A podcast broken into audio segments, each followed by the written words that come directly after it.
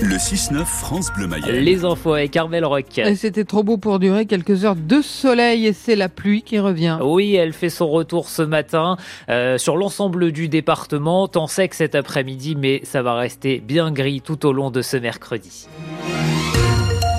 À Mayenne, nouvelle polémique autour du jardin éphémère. Il y a quelques jours, une quinzaine de commerçants a fait irruption dans la salle du conseil municipal pour dire non à ce projet. L'été dernier, Mayennais et touristes avaient pu profiter d'une place Clémenceau végétalisée avec des tables pour pique-niquer, des chaises pour se reposer et des plantes pour se mettre à l'ombre. Mais ce jardin éphémère a perturbé le commerce.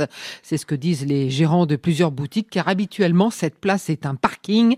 Le maire de Mayenne, Jean-Pierre Le Scornet, assure avoir entendu les critiques de ces commerçants. La version 2024 tient compte des critiques qui avaient été formulées à l'époque et que le projet en fait, que nous sommes en train de dessiner en fait, est d'une dimension beaucoup plus restreinte et libère un peu plus de place de stationnement.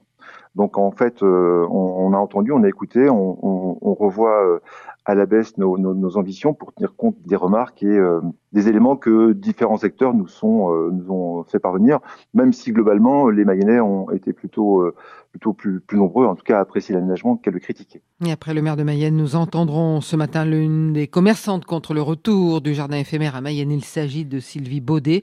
Sa brasserie donne sur la place Clémenceau. Elle a pris la parole jeudi dernier lors du conseil municipal. Elle est l'invitée de 8h moins le quart. Il avait appelé plus de 70 fois son ex-compagne pour lui dire qu'il l'aimait encore, un Mayennais de 40 ans. Condamné à 5 mois de prison avec sursis en juin, son ami le quitte après 8 ans de vie commune car elle ne supporte plus qu'il boive. Début novembre, en l'espace d'une semaine, il va aussi appeler à son travail et lui envoyer une vingtaine de SMS pour lui rappeler les bons moments passés ensemble.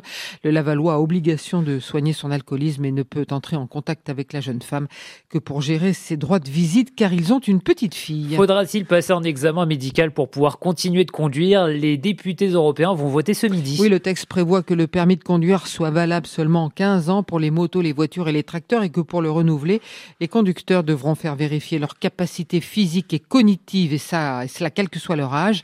Le texte est défendu par l'eurodéputée écologiste Karima Delli et par l'athlète de tennis fauteuil Pauline Déroulède. En revanche, il suscite de vives oppositions de la part des associations d'automobilistes et la prévention routière n'y est pas favorable. Pour sa directrice régionale Meryl Magnier, à l'étranger, cette mesure ne fonctionne pas. On a remarqué que dans d'autres pays qui avaient déjà mis en place la visite, notamment pour les plus âgés, il n'y avait pas de baisse significative des accidents mortels. Donc en fait, pour nous, la pertinence n'est pas forcément là. Mettre une visite médicale tous les 15 ans ou de repasser son permis ou des tests en fait. Il y a déjà des choses qui existent, notamment liées à des pathologies, par exemple de l'épilepsie, du diabète, qui sont des pathologies à certains degrés où des visites médicales régulières sont normalement obligatoires pour la conduite, notamment avec des tests de la vue, de l'ouïe, de peut-être certains médicaments qui sont pris en même temps que la personne peut conduire, vu que c'est des pathologies qui sont plus ou moins lourdes. Et donc du coup, il y a déjà des choses qui existent, il faudrait peut-être juste les appliquer. À la fin du permis de conduire à vie, reportage à retrouver sur votre application ici.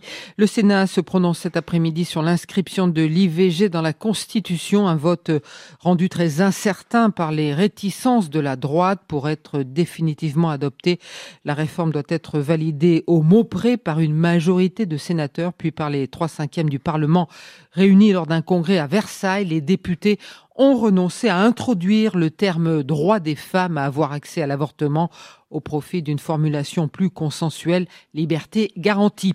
Après des semaines de grondes, notamment samedi dernier, à l'ouverture du Salon de l'agriculture, le gouvernement demande aux banques de faire un geste pour les exploitants agricoles.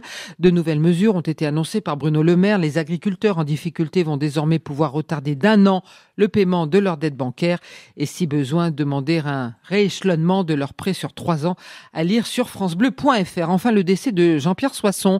Il avait 89 ans. Ce centriste a été maire d'Auxerre pendant 28 ans et député pendant 31 ans. Il a été membre de 8 gouvernements et il a travaillé sous 4 présidents, le général de Gaulle, Georges Pompidou, Valéry Giscard d'Estaing et François Mitterrand.